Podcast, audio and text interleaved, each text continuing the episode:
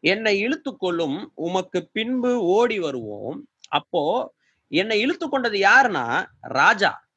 எனக்காக அந்த சீயோன் மலை மீது அபிஷேகம் பண்ணப்பட்ட ராஜா. சங்கீதம் இரண்டாம் சங்கீதத்துல சீயோன் மலை மீது அபிஷேகம் பண்ணப்பட்ட அந்த ராஜா என்ன செய்யறாருன்னா என்னை தமது அறைகளில் கொண்டு வருகிறார். அவருடைய அறையில என்னை கொண்டு போகிறார். அப்ப நான் மட்டும் அல்ல என்னோடு கூட இழுக்கப்பட்ட எல்லாரும் சேர்ந்து அவரில் மகிழ்ந்து களி கூறுவோம். திராட்சை ரசத்தை பார்க்கும் உம்முடைய அன்பை நாங்கள் என்ன செய்வோம்? நினைப்போம் என்று அவர்கள் அங்கே அந்த அந்த பாடல்ல இந்த உன்னத பாடல்ல இப்படியாக எழுதப்பட்டிருக்கு. அததான் இங்க பாருங்க எபேசியர்கள் நிருபம். மூன்றாவது அதிகாரத்துக்கு வாங்க. எபேசியர்கள் நிருபம் மூன்றாவது அதிகாரம் பதினேழாவது வசனத்துல இருந்து வாசிங்க. விசுவாசத்தினாலே. கிறிஸ்து உங்கள் இருதயங்களில் வாசமா இருக்கவும். நீங்கள் அன்பிலே வேரூன்றி ஓகே. முதல்ல விசுவாசத்தினாலே இந்த கிறிஸ்து உங்கள் உங்கள் இருதயங்களில் வாசமாக இருக்க வேண்டும். அந்த வாசனை நம்ம நமக்குள் முதல் இருக்க வேண்டும். சரிங்களா? அடுத்து அந்த அந்த அன்பிலே நம்ம வேரூன்றி அந்த அன்பிலே நீங்கள் அன்பிலே வேரூன்றி நிலை பெற்றவர்களாகி வேரூன்றி நிலை பெற்றவர்களாகி ஃபர்ஸ்ட் வேரூன்றணும் வேரூன்றி நிலை பெறணும் ஸ்டேபிள் ஆகணும். நிலை பெற்றவர்களாகி என்ன செய்யுங்க? சகல பரிசுத்தவான்களோடும் கூட நீங்க மட்டுமல்ல. நீங்களும் நானும் மட்டுமல்ல.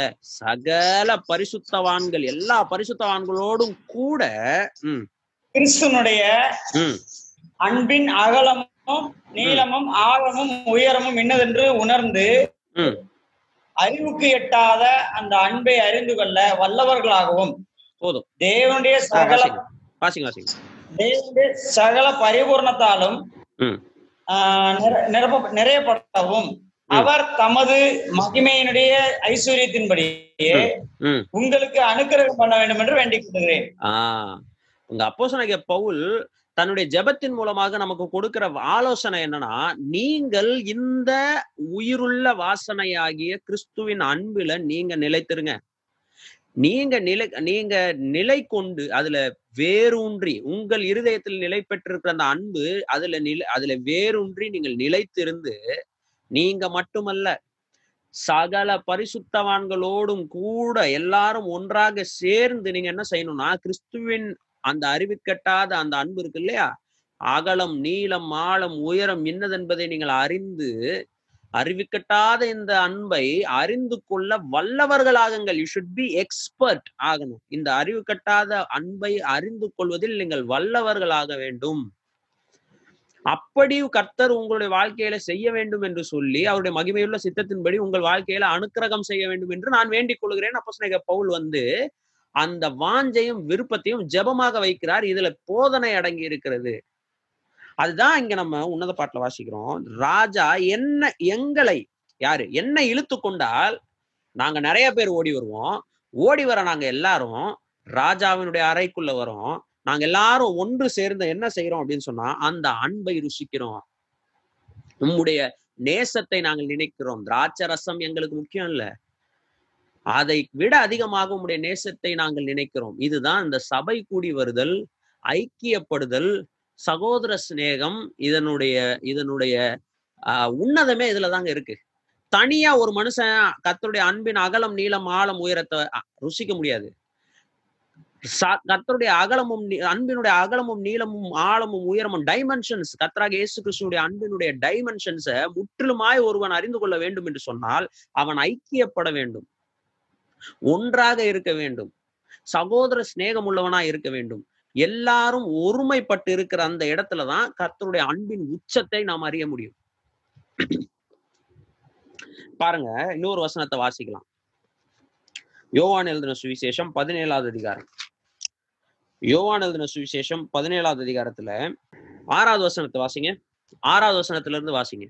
நீர் உலகத்தில் தெரிந்தெடுத்து எனக்கு தந்த மனுஷருக்கு உம்முடைய நாமத்தை வெளிப்படுத்தினேன். அவருடைய நாமத்தை வெளிப்படுத்தினார்.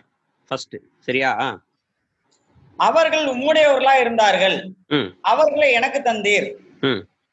அவர்கள் உம்முடைய வசனத்தை கை கொண்டிருக்கிறார்கள். நீர் எனக்கு தந்தவைகள் எல்லாம் உம்மாலே உண்டாயினவென்று இப்பொழுது அறிந்திருக்கிறேன். நீர் எனக்கு கொடுத்த வார்த்தைகளை நான் அவர்களுக்கு கொடுத்தேன். அவர்கள் அவைகளை ஏற்றுக்கொண்டு நான். உம்மிடத்திலிருந்து புறப்பட்டு வந்தேன் என்று நிச்சயமாய் அறிந்து. நீர் என்னை அனுப்பினீர் என்று விசுவாசித்திருக்கிறார்கள். ஆஹ் பாத்தீங்களா? இப்போ இவ்வளவு நேரம் நான் எக்ஸ்பிளைன் பண்ணதெல்லாம் இங்க வந்துருச்சு.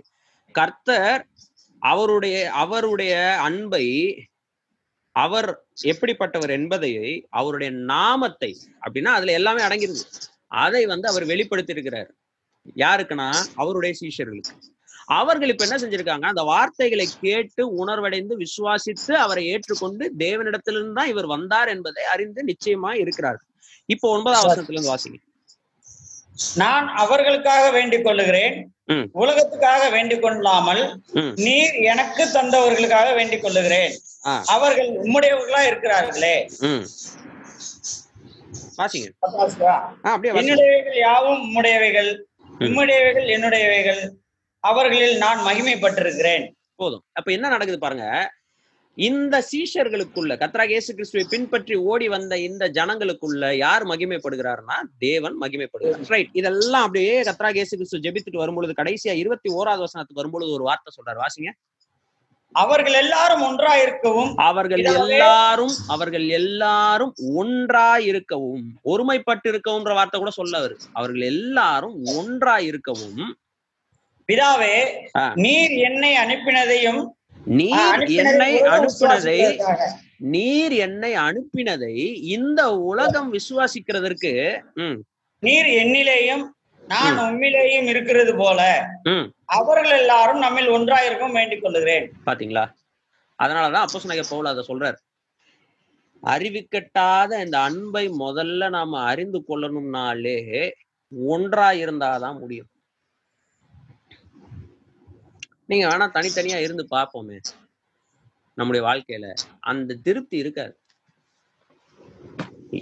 என்னதான் நம்ம வந்து கத்தரை அறிந்த கொண்டவர்களா இருந்தாலும் ஆயிரம் வசனங்கள் தெரிந்தவர்களா இருந்தாலும் நமக்கு எல்லாமே பயங்கரமாக தெரிந்து பயங்கரமாக நம்ம வந்து வேதாமத்தை படிச்சு அக்குவேர் ஆணிவேராக பிரித்து வைத்திருந்தாலும் நாம் ஐக்கியப்படவில்லை என்றால் சகோதரர்கள் சிநேகம் நம்ம இடத்துல இல்லை என்று சொன்னால் ஒன்றாக நாம இல்லை என்று சொ- சொன்னால் ஒன்றாக நாம இல்லை என்று சொன்னால் நிச்சயமாக நம்மாலே இந்த தேவனுடைய அன்பினுடைய உச்சத்தை தேவனுடைய அன்பினுடைய அந்த அல்டிமேட் விஷயத்த வந்து நம்மால புரிந்து கொள்ள முடியாது அதை உணர முடியாது அதை எக்ஸ்பீரியன்ஸ் பண்ணவே முடியாது. நாமளே எக்ஸ்பீரியன்ஸ் பண்ண முடியலன்னா அப்போ உலகம் எப்படி அனுபவி அதை தெரிந்து கொள்ளும்? இன்னைக்கு பிரச்சனையே இதுதான். முதல்ல போய் உங்க ஆளுங்க சொல்லுங்கய்யா. அதுக்கப்புறம் நீங்க எங்களுக்கு வந்து சொல்லுங்க. என்கிற ஒரு வார்த்தைய எல்லாருமே சொல்றாங்க. முதல்ல போய் உங்க ஆளுங்க சொல்லுங்க அதுக்கப்புறம் நீங்க எங்க கிட்ட வாங்க. ஆனா நாம் எல்லாரும் ஒன்றாக இருக்கும் பொழுது ஒரே நாமம் தரிப்பிக்கப்பட்ட பிள்ளைகள் அனைவரும் ஒன்றாக இருக்கும் பொழுது அந்த பாசையினுடைய வீரியம் இந்த உலகத்துக்கே வீசும். அப்பொழுது என்ன நடக்கும்னா இந்த உலகம் அவரை அறிந்து கொள்ளும். ஆனா இன்றைக்கு உலகம் என்னை அறிந்து கொள்ள வேண்டும் என்கிற முயற்சியில் ஒவ்வொரு தேவனுடைய பிள்ளையும் இறங்குறதுனாலதான் ஒருத்தர் கூட கத்துற இடத்துல வரமாட்டேங்கிறாங்க. ஏன்னா ஒவ்வொருவரும் என்ன செய்யறோம் அப்படின்னு சொன்னா நம்முடைய பெருமைக்காக நம்முடைய புகழ்ச்சிக்காக நான் இப்படி செஞ்சிட்டேன் கத்திருக்காக நான் அப்படி பண்ணிட்டேன் கத்திருக்காக நான் இவ்வளவு வல்லமையா ஜெபிச்சேன் என்பதை காட்டுவதற்காக மேடை போட்டு ஜெப கூட்டங்கள் நடத்துறாங்க. இல்லையா? நான் இவ்வளவு வல்லமையாக கத்தற்காக உழைத்தேன் என்பதை காட்டுவதற்காக பெரிய பெரிய பிரஸ் மேடை பிரசங்கங்களை செய்து அதை லைவ் டெலிகாஸ்ட் பண்ணி உலகத்துல இருக்கிற எல்லா மக்களும் பார்க்க வைக்கிறாங்க. அதுல யார் தெரிகிறா? யார் வெளிச்சம் போட்டு காட்டப்படுகிறாரோ அவர் தான் தெரிகிறார். அவருக்கு பின்பதாக தான் கூட்டம் போகுதே தவிர அங்க வந்த கூட்டம் எல்லாம் அவர் பேருக்காக தான் வந்தது. நீங்களும் நானும் போய் அந்த மேடையில் ஒரு கூட்டம் கூட வராது. அதுல இருந்தே புரிந்து கொள்ளலாம். இது அந்த மனிதருக்காக போகிற கூட்டம் தேவனுக்காக வருகிற கூட்டம் அல்லன்றதை நம்ம புரிந்து கொள்ளலாம். ஆனா இங்க நம்ம பாக்குறோம் அப்படி எல்லாம் இல்லைங்க. அந்த வாசனையை வீசுவதற்காக நாங்கள் ஒன்றாக இணைகிறோம் என்று சொன்னால் உலகம் அவரை அறிந்து கொள்ளும்.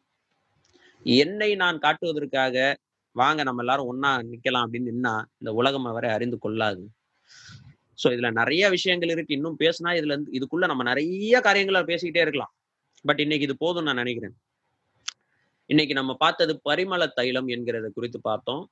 அது ஊற்றப்படும் பொழுது அபிஷேகம் பண்ணப்படும் பொழுது என்ன நட நடக்கிறது என்று பார்த்தோம். யார் அபிஷேகம் பண்ணப்பட்டார்ன்றதை பார்த்தோம். அவர் அபிஷேகம் பண்ணப்பட்டதுனால அவருடைய வாசனையினால அவர் அநேக ஜனங்களை அவருக்கு த- சுதந்திரமாக பெற்றுக்கொண்டார் என்று பார்க்கிறோம். அதுல ஒருத்தன் தான் நான். நான் அவரிடத்துல இழு அவரிடத்துல வரும் பொழுது நான் மட்டும் அல்ல என்னோடு கூட அநேகரை அவரோடு கூட கொண்டு வரக்கூடியவனாக இருக்கிறேன். ஏன் என்று சொன்னால் அந்த வாசனை என் மேல் படுகிறது. அந்த அளவுக்கு நான் நெருங்குகிறேன். கத்ராக இயேசு கிறிஸ்துவோட உறவுல நான் நெருங்கும் பொழுது அவர் வாயில் இருக்கும் முத்தங்களை நான் வாங்குற அளவுக்கு அவரோடு நெருங்கி வாழும் பொழுது என் மேலே அவருடைய பரிமள தைல வாசனைகள் என் மேலே ஊற்றப்படுகிறது. என் மேலேயும் வீசப்படுகிறது. அப்ப என் மேலே வீசும் அந்த வா வாசனை அநேகரை அவரோடத்துல இழுத்து கொள்ளுகிற கருவியாக என்னையும் பயன்படுத்துகிறது. அப்ப எல்லாரும் ஒன்று ஒரு இடத்துல சேரும் பொழுது அந்த இடத்துல ஒன்றாக சகோதர சிநேகத்தோட ஐக்கியத்தோட அன்போடு ஒரு இடத்துல நாம் ஒன்று சேரும் பொழுது அவருடைய அன்பை நினைக்கிறோம். அப்படி நினைத்து வாழும் பொழுது இந்த உலகம் நம்மை பார்க்கும். இவர்கள் மூலமாக வீசுகிற அந்த வாசனையை நாமும் பெற்றுக்கொள்ள வேண்டும் என்கிற அந்த ஈர்ப்பு சக்தியில அநேகர் கத்தர் இடத்துல வருவார்கள் என்பதுதான் இன்னைக்கு நம்ம பார்த்த தியான செய்தி.